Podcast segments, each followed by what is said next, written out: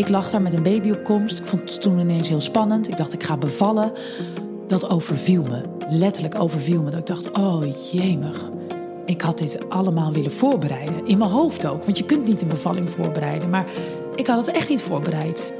Ik dacht, dit had niet zo moeten lopen. Je had nog even moeten blijven zitten. Hallo en welkom bij seizoen 6 van Potnataal. De podcast waarin je bekende en onbekende vrouwen en eerlijk over hun bevalling hoort vertellen.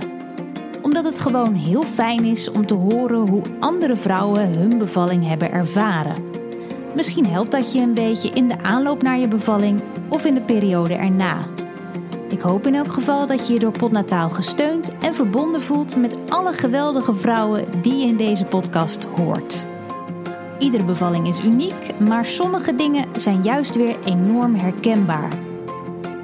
Alle verhalen die je hier hoort zijn verteld vanuit de vrouw die het heeft meegemaakt. Het zijn dus haar herinneringen en ervaringen. En weet, er bestaat geen blauwdruk voor een perfecte bevalling. Maar dit staat vast: bevalling kun je maar één keer meemaken en is van jou en niemand anders. Ik ben Simone Wijnands, moeder van een zoon en een dochter en ik maak potnataal. En dit is het verhaal van Annemar. Ik ben Annemar. Ik ben 36 jaar. Ik ben presentatrice voor verschillende televisieprogramma's. En ik ben moeder geworden van Fender op 5 oktober 2020. Zoals je waarschijnlijk weet, is dit deel 2 van het verhaal van Annemar. In deel 1 hoor je hoe ze vertelt over hoe ze uiteindelijk zwanger werd door middel van ICSI. Want bij haar ging, zoals bij zoveel mensen, zwanger worden helaas niet vanzelf. En in dit seizoen van Potnataal hoor je daarom meer van dit soort verhalen. Annemar zelf heeft er trouwens ook een prachtige podcast over gemaakt. Die heet Willen jullie geen kinderen? Ik zou zeggen, zoek hem zeker op als je geen genoeg kan krijgen van Annemar. In deze aflevering van Potnataal vertelt ze over de bevalling van haar zoontje. En waar ze lang op haar zwangerschap moest wachten, begint haar bevalling juist sneller dan haar lief is. Ze is 35 weken zwanger als haar vliezen opeens breken. Dus dat was vijf weken te vroeg. Dus ik had die week nog heel hard gewerkt. En ik zou die maandag zou eigenlijk mijn eerste vrije dag zijn. Dus ik dacht, oké, maandag ga ik mijn laptop een beetje zo afsluiten. Hè? Je mailtjes en zo'n out-of-office uh, aanzetten. En ik dacht ook, moet nog een uur indienen. Dus ik dacht, nou, maandag doe ik nog even thuis uh, dingen afronden. Dinsdag misschien nog een beetje voor, nou ja, nog afspraken, mensen bellen. Woensdag zou mijn moeder komen en dan zouden we gaan beginnen. En dan bedoel ik aan het kamertje, aan... Gelukkig stond er wel al een kamertje. Oh, wat ben ik daar blij mee. Er stond al een commode, er stond al een bedje. Maar ik had serieus nog geen hydrofiel in huis. Maar nee, dat moest allemaal nog, ja. Moest allemaal nog. Dat vond ik wel heel ingewikkeld. Ja. Want ja, dan overvalt uh, het je wel echt letterlijk, zo'n was... bevalling. En natuurlijk is een bevalling altijd onverwachts, maar ik was er echt... Ik zei nog, het was een zaterdagochtend dat mijn vliezen braken. En die vrijdagavond daarvoor zat ik met een, een van mijn beste vriendinnetjes... zat ik aan tafel, we hadden een pizzaatje besteld. En toen zei ik, oh, ik ben zo blij met mijn verlof... want ik wil eigenlijk ook überhaupt even beseffen dat ik zwanger ben. Dus niet alleen maar toeleven naar de bevalling. Ik heb zelfs nog een stapje terug nog nodig. Ik ben gewoon zwanger. Ik heb gewoon een baby in mijn buik. Ik was best wel druk met werk. Uh, uh, veel televisieprogramma's die allemaal tegelijkertijd opgenomen werden. Dus ik was continu aan het draaien. Ik had weinig last in mijn zwangerschap van kwaaltjes. Dus ik voelde me goed. Ik voelde me fit. Mijn buik was niet te dik. Ik kon alles. Waardoor ik die buik bijna wel eens vergat. Ja, ja. je uh, ging gewoon door. Ja, en dan had je waarschijnlijk door. van die momentjes, te, de, de, had ik ook wel eens, dat je dan ook echt letterlijk vergeet dat je die buik hebt als je door een, ja, een smal deur, steegje of, een, deur. Ja, dat is oh, ook erg. Ja. Ik voelde me wel al slechte moeder. Ik denk, nee, ik vergeet, ik vergeet het nu al. Dus... Dus ik zei nog tegen haar, ik ga ook even in die week uh, proberen ja, me te realiseren dat ik gewoon een kindje in mijn buik heb. Wat bijzonder is dat? En ik ga weer eens wat foto's maken van mijn buik, zei ik nog. Want ja, ja, je dagen vliegen voorbij. Dat is echt onvoorstelbaar. En ik was er dus helemaal niet zoveel mee bezig. Ik had ook heel weinig gelezen. En ik dacht, dat zal allemaal wel. Het enige waar ik wel mee bezig was, was dat ik hoorde dat ik een, ik had een laagliggende placenta. Die lag echt voor de baarmoedermond. Dus we spraken al bij de 20 weken echo spraken we al over een keizersnede. En toen zeiden ze, uh, vaak trekt een placenta wel op, maar bij jou ligt hij zo laag en zo ook aan de achterkant van de baarmoeder, dus aan je rugzijde, dat de optrekkans wel heel erg klein is. Dus reken op een keizersnede. En toen helemaal in week 33 leek die placenta ineens nog best wel te gaan schuiven. En toen zeiden ze, als dit zo doorgaat, hoef jij geen keizersnee. Toen dacht ik, oké, dan ga ik dus nog, want ik had dus redelijk op een keizersnee me voorbereid. Dan ga ik nog even een snel een cursusje volgen ergens. Maar corona, dat legde echt overal uh, al die cursussen stil. Dus um, toen had ik me aangemeld voor een cursus. En toen kwam ik weer op een echo om te controleren of die placenta inderdaad voldoende van de baarmoedermond af lag. Want die moet een bepaalde afstand hebben. Ik geloof iets van 2,5, minimaal 2,5 centimeter of iets dergelijks. En toen zagen ze een feutaal vat, een bloedvat van de baby, wat voor de baarmoedermond lag. Dus toen had ik eigenlijk een soort extra probleem erbij gekregen. Toen zeiden ze, nu moet je alsnog weer denken aan een keizersnee. We gaan weer terug naar. Dus het was een heen en weer. Het ging allemaal niet vanzelf. Het ging niet vanzelf. En toen zei ik: En waarom is dat dan? Nou, dat bloedvat is dus van je baby. Uh, daar stroomt zijn bloed en zijn zuurstof doorheen. Op het moment dat vroegtijdig jouw vliezen zouden breken, die kans is niet erg groot, maar is aanwezig. Nou, dat is dus gebeurd. Um, de kans is als jouw vliezen breken en um, uh, dat bloedvat dan scheurt, dan is de kans zo ongelooflijk groot dat jouw kindje het niet haalt. Zelfs al zou het gebeuren hier in het ziekenhuis. We moeten dan zo ongelooflijk snel handelen als dat bloedvat scheurt. Uh, en het gebeurt niet altijd, want als je vliezen scheuren, dan de, de natuur kiest altijd voor de minste weerstand. Dus vaak zien ze achteraf soms wel eens dat er een bloedvat lag, maar is nog intact gebleven. Dus ze zeiden ook: maak je niet te veel zorgen. Het is ook de techniek van nu, waardoor we kunnen zien dat het bloedvat er ligt. Maar nu we weten dat het er ligt, weten we ook dat als het misgaat, dat dan ja, het sterftecijfer wel heel hoog is bij, bij het ongeboren kind. Dus we kiezen natuurlijk voor een keizersnee. Althans, dat was nog wel een vraag trouwens aan mij. Wat wil jij? Toen zei ik, nee, ik kies voor de safe way. Ik heb een IVF-traject achter de rug. Ik, ik ben zo blij. Ja, en trouwens, ook al heb je dat niet achter de rug. Je wil je kind veilig op de wereld zetten. Ik zei, ik neem geen risico. En toen zei ze, nou, dat lijkt ons ook een verstandige beslissing. Maar toen gebeurde dus precies datgene wat niet had mogen gebeuren. Haar vliezen breken toch. Ze is thuis en het is op dat moment kwart voor zes in de ochtend. Ik werd wakker en ik voelde iets knappen. Dus ik dacht ineens, oeh, wat voel ik nou voor gek plopje, als het ware. Uh, en ik vloog echt mijn bed uit. En toen flats, al dat water op de grond. Toen dacht ik echt, oh, wat is dit? Nou, nee, wat is dit? Ik wist meteen, dit zijn mijn vliezen die gebroken. En, en nog geen seconde later dacht ik, oh nee, maar dit is juist hetgeen wat niet mocht gebeuren. Waarom ik een keizersnee krijg, het bloedvat wat ervoor lag. En Roger die was zo, zo pinter om meteen te zeggen... ja, maar Annemar, er zit geen bloed in het, in het vruchtwater. Je vruchtwater is helder. Je vruchtwater, want ik was... Eh, meteen wel een beetje in paniek. Ja. Ik moest heel hard huilen. Ik zei, dit mag niet gebeuren, zei ik. En toen zei hij meteen, lieverd, kijk, kijk naar het vruchtwater. Kijk naar, het is helder, het is helder. En ik liep over... Je bent ook in een soort paniek, omdat het maar uit je blijft lopen. Ik wist niet hoeveel vruchtwater je in je lijf had zitten. Het lijkt wel een kraan. een kraan die open staat. Echt, ik overdrijf het niet. Hij bleef maar, het bleef lopen. Gelukkig dat je uit je bed was voor je matras. Maar... Echt, ja, mijn matras is uh, droog gebleven, maar het is onvoorstelbaar veel water. Dus um, ik schrok enorm, maar ik zag inderdaad, oké, okay, het vruchtwater is helder. Maar ik zei meteen AMC bellen, AMC bellen, AMC bellen, want uh, het ziekenhuis bellen. Want uh, ik, ja, ik stond onder best wel strenge controle. Dit was zo niet het plan. Dit was het scenario waar we allemaal bang voor waren. En toen zeiden zij ook meteen, doe rustig, maar kom wel hier naartoe zo snel mogelijk. Niet in paniek. Vruchtwater helder is inderdaad een heel, heel belangrijk en positief teken. Stap in de auto, kom je zo snel mogelijk naartoe. We zien je zo. Nou, ik, ik ben met een handdoek uh, in mijn legging. Uh, ik had een leggingje gepakt. Want ik dacht, hoe, hoe kom ik... Want een kraamverbandje, no way Jose. Die had je ook nog niet in huis? Of, uh, dat had ik wel in huis. Nee, had je niet aan, gewoon niet aan gedacht? Nee, maar dat, dat, dat ik... Want Roger die zei meteen, hier, je hebt dat pakket. Weet je, wil je zo'n... En toen dacht ik, ja, maar dat, dat gaat niet. Het water is te veel. Het is te... Ik vang dat niet op. Dus ik heb letterlijk gewoon een handdoek uit de keuken... of uit de badkamer gepakt. Die in een soort prop onder mijn... Ja, het is een heel oncharmant verhaal die in mijn legging gepropt, de legging eroverheen. Het, zag, het moet er heel raar uit hebben gezien. en ik ben in de auto gestapt en Roger die baalde wel een beetje, want ik had geen vluchttas. Nee, uh, vluchttas. Hoe heet die tas nou? Ja, de vluchtkoffer of de vluchttas. Heeft het wel? Ja, Ja, ja, Oh. ja. En die zei, zie je nou dat je die tas had klaar moeten zetten? En ik, nee, als je je telefoon maar bij je hebt en een oplader. En, nou, en dat had ik. Eh, en kleren heb ik ook nog snel gepakt. Maar goed, kortom, ik kwam in het ziekenhuis en ze maakten een echo. En ze zeiden, het is goed gegaan. Een enorme opluchting. Op de echo is het bloedvat zelfs niet meer te zien.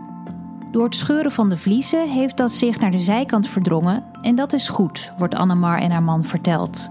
Ja, toen dacht ik, oké, ik, ik kan weer ademhalen. Ja. Maar nu ga ik dus natuurlijk bevallen. Vond dat bijna een beetje eh, een teleurstelling. Nou, niet een teleurstelling. Je, Nou, je, had je gewoon gerekend op een bepaald Dat. scenario, ja. Ik dacht, ik heb helemaal geen cursus gehad. En ik weet helemaal niet wat. Weet je, ik was voor mijn gevoel niet voorbereid. Dus ik heb letterlijk nog wat liggen googlen op mijn telefoon over bevallen en over weeën en over puffen en ademhalingstechnieken. En eh, omdat ik echt, eh, ik, ik, ja, ik had een keizersnede ingepland staan op, op week 37. Want had je wel En- weeën eigenlijk? Of was het echt alleen het vruchtwater? Alleen vruchtwater. En er gebeurde eigenlijk helemaal niks. Dus dit is op die zaterdagochtend. Dus die zaterdag eh, bleef het de hele dag rustig. Mijn buik was een stukje gek genoeg, ook een stukje, of gek genoeg. Dat was dus ook een beetje kleiner geworden. Dat vruchtwater was er allemaal uit. Dus ik had een hele gekke, beetje puntige buik overgehouden. Ja, toen lag ik in dat bed. En toen zei ze, ja, wacht op de weeën. Toen dacht ik, oké. En eh, ja, oh, ja, en nu? Ja, dat was Ja. geen... En nu? Ja, ja, ga maar, leg je op een kamer en eh, nou... Je, wordt aan de monitor gelegd en we gaan kijken wat er gebeurt. Meestal treden de weeën, wel op binnen 24 uur. Dus eh, nou, Succes. hartstikke leuk. Nou, ik vond het heel Heel overweldigend. Ja, en, Heel en het feit dat je zoontje natuurlijk nog eh, vijf weken te vroeg was, ma maakte je daar zorgen op? Want Ja, vond ik, eh, was niet de bedoeling inderdaad. In mijn hoofd dacht ik wel meteen...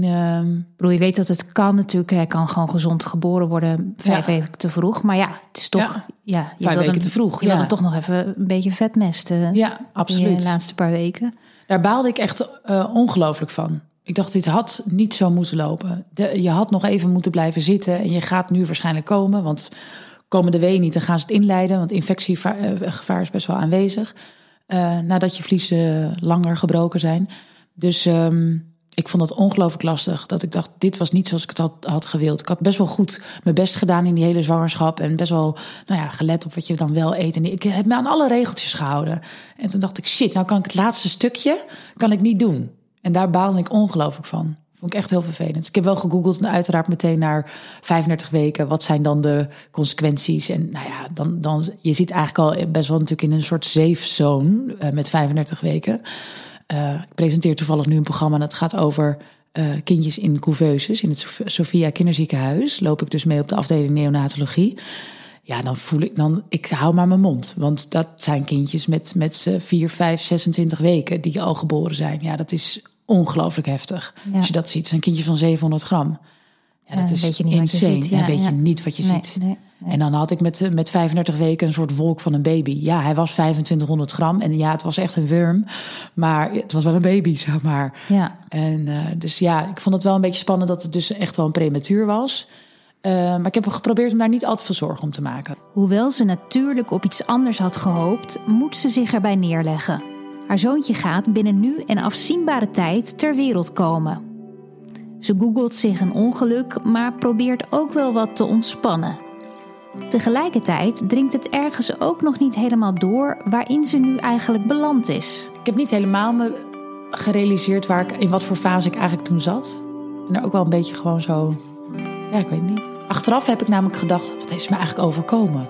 Ja, En dat vond ik wel heel gek. Ik had daar wel een soort rust namelijk. Ik, ik leefde gewoon heel erg in het moment. ja, ja. En pas s'avonds toen Roger wegging die zaterdagavond, hij mocht daar niet blijven slapen. Toen heb ik ineens heel hard gehaald. Toen voelde ik me ineens heel alleen. Hij ging weg. Ik lag daar met een baby op komst. Ik vond het toen ineens heel spannend. Ik dacht, ik ga bevallen. Dat overviel me. Letterlijk overviel me. Dat ik dacht, oh jemig. Ik had dit allemaal willen voorbereiden. In mijn hoofd ook. Want je kunt niet een bevalling voorbereiden. Maar ik had het echt niet voorbereid. Nee, het is echt meer het mentale gedeelte. Dat je Ja. het gevoel hebt van, eh, oké, nu Ja. mag die komen. Dat, Ja. dat stukje heb je gewoon gemist. Je wil je gedachten ook zo over laten gaan. Je wil zo'n. eh, je, hebt, je hebt toch ook zo'n bevallingsplan wat je dan moet schrijven. Mhm. Vond ik eerlijk gezegd niet. Nou ja, ik dacht het is goed dat je het doet, omdat je ergens je op kunt kunt richten en je kunt je gedachten erover laten gaan. Ik heb dat plan dus nooit meer geschreven, want ja, die tijd heb ik nooit gekregen. Maar ehm, ik dacht wel, je moet je sowieso voorbereiden op dat het allemaal anders kan lopen. Nou, dat heb ik ook wel heel erg geleerd in deze. Uh, ja, je moet alles loslaten. Je moet je nergens op instellen. Sommige mensen zeggen nog wel eens, ja, had ik me echt niet op ingesteld. Denk ik, nee, maar dat, dat moet je ook, kun je ook maar beter niet doen. Nee, nee het helpt ook wel te realiseren inderdaad dat het alle kanten ja. op kan gaan. Ja. ja, en ergens stond ik er dus ook heel open in. Ik dacht, of het nou linksom gaat of rechtsom. Ja, ik zie het wel. Ja. Letterlijk, ik zie het wel. En dat was ergens ook wel een soort ontspanning die ik toen wel had. Ik had echt wel een soort rust. Het is gedaan met een relatieve rust als de volgende ochtend de weeën echt beginnen. Ik appte een vriendinnetje en die zei: Hoe is het? Is het nog rust? Want ik had wel vriendinnen geappt hierover. Normaal gesproken heb je misschien niet die hele vriendengroep als je gaat bevallen. Maar in dit geval vond ik het toch best wel even iets om te willen delen. En uh, toen zei ik tegen haar, ja, ik begin nu wel wat krampen te krijgen. Maar ik denk, ja, het zijn meer menstruatieachtige krampen hoor. En toen zei ze, ja, maar dat is het begin. Toen dacht ik, oké. En toen zag ik ook inderdaad op de monitor zag ik steeds meer uh, activiteit. En toen uh, heeft het nog best wel de hele ochtend geduurd. En toen ben ik, weet ik, smiddags om half vier ben ik naar een verloskamer gebracht. Toen was ik nog helemaal niet zo heel ver, maar daar waren we, er was wel al veel activiteit. Want ik ben uiteindelijk om tien over drie s'nachts bevallen. Dus het is nog best een hele lange weg geweest. Ja, zegt De ontsluiting schoot niet op. Ik kreeg koorts op een gegeven moment. Ik begon te klappertanden, ik kreeg spierpijn. Het was coronatijd. Uh, net een heftige golf waar we weer in zaten, een heftige piek. Dus ik zei tegen de uh, verloskundige, zei ik, ik, ik voel me grieperig, maar echt meer dan grieperig. Ik begin echt zelfs pijn in mijn kiezen te krijgen van, weet je. Uh, ik, en toen kwamen ze ineens allemaal in pakken en helemaal natuurlijk in corona-protocol. en toen kreeg ik ook nog tussen de weeën door een dingetje in mijn keel. Omdat ze ook nog corona wilden testen. En ik moest elke keer kokhalzen van dat ding. Dus toen heb ik op een gegeven moment dat dingetje zelf maar gepakt. En gezegd, ik steek hem zelf wel in mijn keel. Het was echt, als ik eraan terugdenk, denk ik... Ah, best wel heftig. Het is een behoorlijke rollercoaster waarin ze voor haar gevoel terecht is gekomen. Gelukkig is haar man Roger er de hele tijd bij. En omdat het toch allemaal wat langer duurt dan verwacht, maakt ze ook verschillende wisselingen van dienst mee in het ziekenhuis. Dus ik had een hele fijne dame en haar shift liep op een gegeven moment af bijna. En toen dacht ik, ja, maar ik dacht dat ik het met jou wel zou afmaken, snap je? Mm. dacht ik, nee, jij mag niet naar huis. Ik vond haar zo fijn. Ik wilde haar het liefst gewoon een soort vastklampen toen zij zei, ja, maar ik ga nu echt. En toen dacht ik, oh, dit is wel heel ingewikkeld. Ik doe er echt drie keer langer over dan ik had verwacht. Ja, ja. Terwijl ik de weeën best wel heel goed opving. Ze waren heel complimenteus. Ze zeiden, je doet het ongelooflijk goed. Ik hield gewoon mijn ogen dicht. Ik zing veel. Dus ik dacht, ik doe gewoon mijn ademhalingstechnieken die je ken van het zingen. En dat is uit je buik ademhalen. Dus lage ademhaling. Dat heb ik continu, nou echt bijna een beetje... Het was me houvast. Dus ik heb dat uber gefocust gedaan. Omdat ik dacht, ik ben niet voorbereid, maar dat snap ik. Die ademhaling snap ik. Nu, nu blijkt dat dat ook het allerbelangrijkste is. Maar daar heb ik me dus zo op gericht.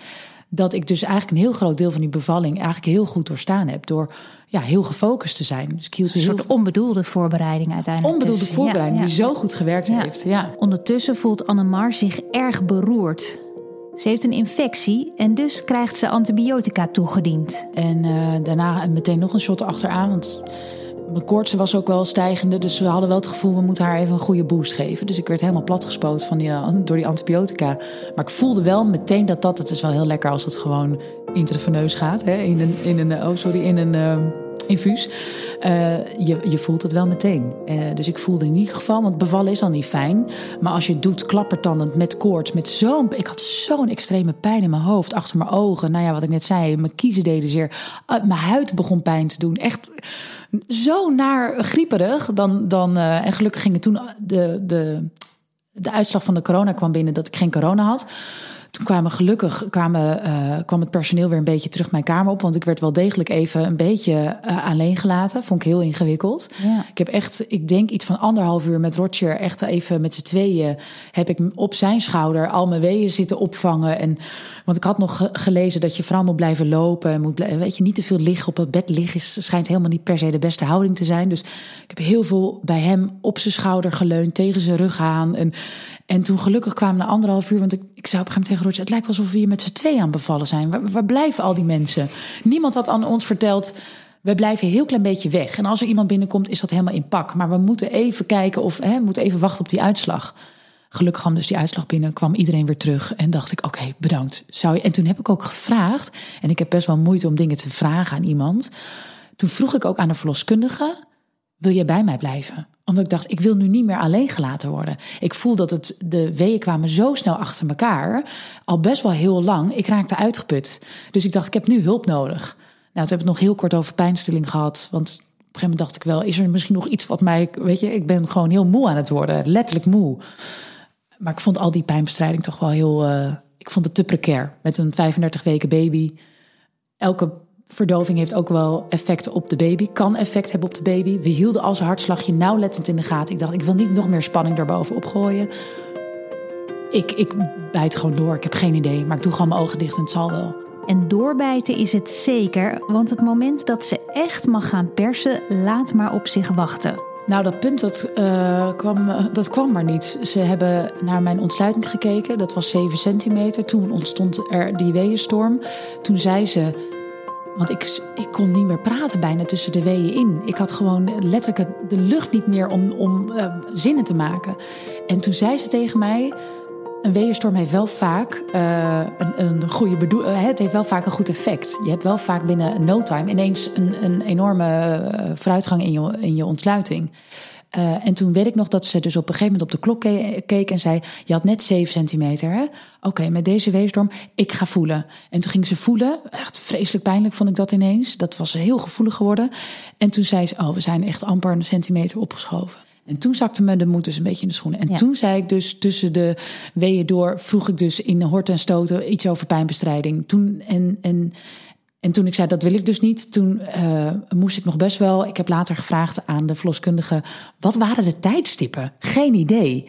Toen heb ik uiteindelijk dus nog, want het was geloof ik om uh, iets van half één. En uiteindelijk nog tot tien over drie dus. Dat was nog langer dan ik eigenlijk had onthouden zelf. Heb ik dus in die fase gezeten van weeënstorm, weeënstorm en een ontsluiting die niet opschoot. En ineens, ergens om een uur of half drie s'nachts, zei ik... Oh, ik moet persen! Het was echt... Ik voelde het en, en, en ik had alleen in mijn, in mijn achterhoofd nog een soort van... maar dat mag niet, want die ontsluiting was nog niet ver genoeg. Maar ik dacht, ja, hoeveel verder ben ik wel niet inmiddels? Je zit echt in een soort bubbel. Je hebt geen idee. Nee. Je weet alleen maar dat je enorm aan het lijden bent... en dat je moet doorzetten, maar... En toen zei ze pers maar. Toen dacht ik pers maar. Oh, en dat was zo'n andere, zo'n ander gevoel. Ja, dat, dat, dat herkennen vrouwen die, die dit, dat is bekend. Maar dat vond ik heel fijn. Ik was echt even uit die weeënstorm. Ja, ik was ineens in een persstorm gekomen, maar die was echt wel heel even, was bijna een verademing. Dat ik dacht, oké, ik kan nu even iets anders doen. Eindelijk kan ze concreet toewerken naar het laatste stukje. Ze ligt op dat moment in bed als ze voelt dat ze kan gaan persen. Toen heb ik de eerste keer geperst op mijn rug en toen zei ik meteen: Oh, maar dit wilde ik niet. Ik, wil liever op handen en voeten, want dat had ik dus nog snel gelezen. Gegoogeld ook, ja. Uh, dus toen ben ik op handen en voeten gaan zitten. En, oh, handen en voeten, handen en knieën, sorry. Uh, en op mijn rug en weer andersom. En weer, dus ik heb uh, heel erg afgewisseld tot ik op een gegeven moment wel voelde... ik kan me toch beter meer druk zetten. Want ik had geleerd niet met je hoofd persen, maar met, met je onder, hè, met je lichaam. Dus toen merkte ik dat ik wel in die ontspannenheid toch nodig had in dat bed. Dus toen ben ik toch op mijn rug gaan liggen en toen ineens toen zei ze, je gaat goed, je gaat goed. Ik zie het hoofdje. Als dacht ik, het hoofdje, dit meen je niet. En toen zei ze, wil je kijken? Toen zei ik, ja. Toen mocht ik al tijdens het persen mocht ik kijken. Nou, dat heeft me zo gemotiveerd. Ik zag haartjes. Ik zag gewoon het kopje met die haartjes. Ik dacht, ik ben zo dichtbij. Nou, dan ben je nog helemaal niet dichtbij. Want dan heb je nog het Ring of Fire moment. En dat ze zei, het hoofdje staat, je mag nu... Ik dacht, ik, ik had me wel voorgenomen goed luisteren. Want die dames, die weten wat je, hè, hoe je zo ongeschonden mogelijk de wedstrijd uitkomt. Dus ik dacht, ik moet goed naar haar luisteren. Dus toen ze zei, nu niet meer persen op het meest pijnlijke, branderige moment. Ik heb me keurig netjes aan alles gehouden. Maar nou, op een gegeven moment uh, was die daar. Zo'n gek, zo'n gek moment. Zo'n gek gevoel. Wat, ja. wat voor gevoel geeft dat? Ja, sowieso een enorme opluchting. Uh, en het was voor mij wel echt zo concreet. Het was wel een soort buik die, die ik altijd had. Maar het was niet per se ook een baby. En nu was het baby. Dus ik dacht ineens, wow, je bent er. Je zat er echt in. En toen hij op mijn buik kwam en ik hem vasthield... had ik helemaal niet zoiets van, wie ben jij? Of, oh, wat moet ik nu doen? Nee, ik had meteen zoiets van, oh, kom maar bij mij. Ik voel aan je koppie en aan je billetjes en aan je ruggetje. Ja, jij was dat lijfje wat ik voel. Hij, hij lag best wel, mijn placenta lag dus onder en aan de achterkant. Ik kon hem zo goed voelen, mijn hele zwangerschap lang... dat ik hem meteen een soort van herkende. Ik dacht, ja, dit zijn die billetjes, dat is dat ruggetje, dit is dat koppie. Het was voor mij, ik had meteen een soort rust. Ik dacht, ja, jij hoort bij mij of zo. Heel gek. Daar is hij dan, eindelijk. En tegelijkertijd nu al, want vijf weken te vroeg. Iets waar Annemar zich toch ook veel zorgen om had gemaakt. Omdat het een prematuur was, was ik wel bang dat, dat het echt ook een prematuur zou zijn. En dat vond ik heel erg meevallen. Had een heel mooi kleurtje, had mooi zwarte haartjes. Ja, het was een klein frummeltje, maar uh, ja, niet eng. Niet, niet, nee, ik vond hem meteen heel leuk. Nu kijk ik achteraf terug naar die foto's, denk ik, nou, ik was echt verliefd. Nu vraag ik me werkelijk af op wat, maar je bent dan. ik was letterlijk verliefd. Ja. Ik vond hem prachtig. Met die zwarte haartjes. En hij had wel, en het is altijd zo gebleven, had een heel gaaf huidje. Je hebt nog wel eens baby's die komen een beetje zo vlekkerig en puisterig en pukkelig en weet ik het wat uit. Met allemaal, eh, maar dat had hij helemaal niet. Hij was super gaaf. Het was een heel compleet manneke, was het. Omdat het zo goed met hem gaat, mag hij lekker nog even bij Annemar blijven liggen. Ik merkte meteen aan de dames om me heen, meteen een soort rust. Tuurlijk nemen ze me even mee en, en kijken ze me even na. Uh, maar het, het was heel lang op mijn buik liggen. Uh, of op mijn buik, op mijn borst kreeg ik hem. En toen ontdekte ik dat ik nog kleren aan had. Ik dacht, hè? Ik had nog een BH aan en nog een topje. Dat had ik allemaal omhoog gestroopt. En toen dacht ik, hé, ik wil dat allemaal uit, uit, uit, uit, uit. Dus ik heb dat allemaal zo uitgetrokken. Ik dacht, dat moet allemaal van me af. Ik wil hem tegen me aan en tegen mijn huid. En toen, nou ja, goed, dan ontdek je... Dan pas voel je eigenlijk, gut, waar heb ik ingezeten? In welke bubbel? Alsof in een discotheek ineens om drie uur s'nachts de lampen aangaan. Dat je denkt, oh, oh, oh, hier waren we, dat. Ja. Um, dus ja, uh, ik heb hem op mijn buik gehad. Uh, Roger heeft de navelstreng doorgeknipt. Toen heeft ze mijn placenta eruit gehaald. dat vond ik ook nog best wel een moment. Dat ik dacht, hè, ik dacht dat dat een soort met een W, maar ze heeft er gewoon. Ik weet het niet hoe dat precies gegaan is, maar ze heeft er gewoon aan getrokken. Dus op een gegeven moment zei ik, au, au, au, au. En toen zei ze, ik heb je placenta eruit. Toen dacht ik, oh, oké, nou dat scheelt. En dan zijn we die ook alvast kwijt. Dingen gingen ook best wel snel. Uh, en toen heb ik hem dus al die tijd op mijn borst mogen houden. En toen hebben ze hem pas weggehaald en hebben ze hem even nagekeken. Maar dat ging echt voor mijn gevoel heel vlot. Ik kreeg hem zo weer terug, zeg maar. En toen zeiden ze wel meteen, kolven. Kolven, je bent 35 weken, we moeten dit op gang zien te krijgen. Want jouw lichaam is hier nog niet op voorbereid. Dus we gaan, we gaan de eerste stimulans. En toen dacht ik echt, nu? Hoezo? Ik vond dat heel ik je wil even uitblazen of zo. Ja, ja dat is golven. En wat moet ik dan? En hoe werkt dat? En dacht ik, hier ben ik te moe voor. Ik heb hier helemaal geen zin in. En ik heb het wel gedaan. Ik heb helemaal niks, uh, niks, niks, laten merken. Maar nee, ik zag een foto later dat ik dus al aan het apparaat hing. Toen keek ik naar het tijdstip. Dacht ik, hè, lag ik toen al? Jemig, wat... Ja, heftig wel eigenlijk. Heftig, ja. Maar ik was zo blij dat het achter de rug was. Ik had zo'n adrenaline dat ik... Ik voelde me ook heel fit ik zei meteen na de bevalling, nou niet meteen, ik werd nog gehecht en het duurt allemaal eventjes. Maar toen zei ik vrij snel, zei ik, ik wil plassen. Ik wilde kijken hoe dat was en of dat wel ging. En toen zei ze, ik ga je helpen, ik ga je assisteren. Maar ik dacht, nee, laat mij maar. Ik voelde, ik, ik kon op mijn benen staan en ik kon meteen lopen. Ik voelde me eigenlijk dus heel fit. En daar was ik heel blij mee. Dus ik zei, nee, ik ga wel alleen. Ja, niet dat ik, nou, ik vind het helemaal niet ergens iemand bij mij. Het was geen gêne of zo, want die ben je sowieso al helemaal kwijt. Maar ik voelde gewoon aan alles, oh, mijn lijf heeft dit heel goed volgens mij doorstaan. Toen vroeg ik nog hoeveel bloed ben ik verloren. Want ik dacht, dat zegt misschien ook nog wel iets over mijn... Dat was ook niet heel veel, kan ik me herinneren. Dus ik was echt, zei ze, wil je iets eten? Zei ik, ja, ik heb honger. Ik, ik, was helemaal aan. Ja, ik was helemaal aan. Ik voelde me echt heel goed. Ze voelt zich wonderbaarlijk goed. Ondanks dat het best een pittige bevalling was en ze natuurlijk weinig tot niet heeft geslapen. Op de adrenaline buffelt ze voort. Vijf dagen blijven ze uiteindelijk in het ziekenhuis. Toch omdat het een prematuur is, moet je dan even blijven. Het kan de eerste dagen heel goed gaan en dan ineens kan een baby een terugval krijgen. Dus ze kijken dat lang, langer aan dan je misschien zou. Je wil het liefst natuurlijk naar huis. Ik vond het niet heel onprettig om in het ziekenhuis te blijven. Ik dacht, monitor maar goed. Hij werd nog een beetje geel, dus hij moest nog onder, een nacht onder de lampen. Vond ik ook heel sneu. Uh, maar ik vond het een prettig idee dat we er bovenop zaten. Ik dacht, als hij ineens iets mankeert, moet ik nog helemaal van huis. Vind ik niet prettig. Dus toen ze me uh, op vrijdag naar huis stuurde, voelde dat goed. Maar ook wel ja, ook wel dubbel. Want ik, ik heb me daar wel heel prettig gevoeld. Ja, dan ben je opeens een gezin.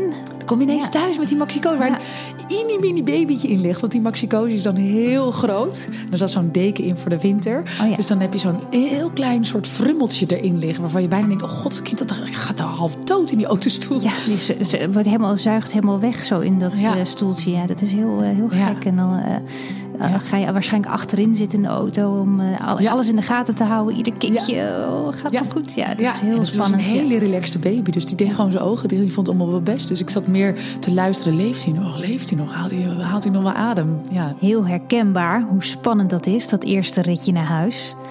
Met Vender ging en gaat het gelukkig hartstikke goed. Heel vrolijk, blij uh, mannetje. Ongelooflijk blij beetje extreem blij.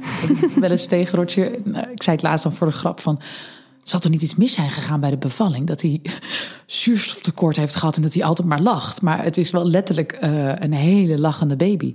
Vanaf het wakker worden s ochtends tot echt, zelfs tot in het bedje s'avonds als hij gaat slapen. Dan ligt hij gewoon soms nog echt een beetje te keren. En dan denk ik, waarom? Maar dan... Hij is gewoon zo blij dat hij eindelijk bij jullie is. Ik denk het. Nee, het is echt een, en hij is gezond. Dat, dat is, is natuurlijk het allerbelangrijkst.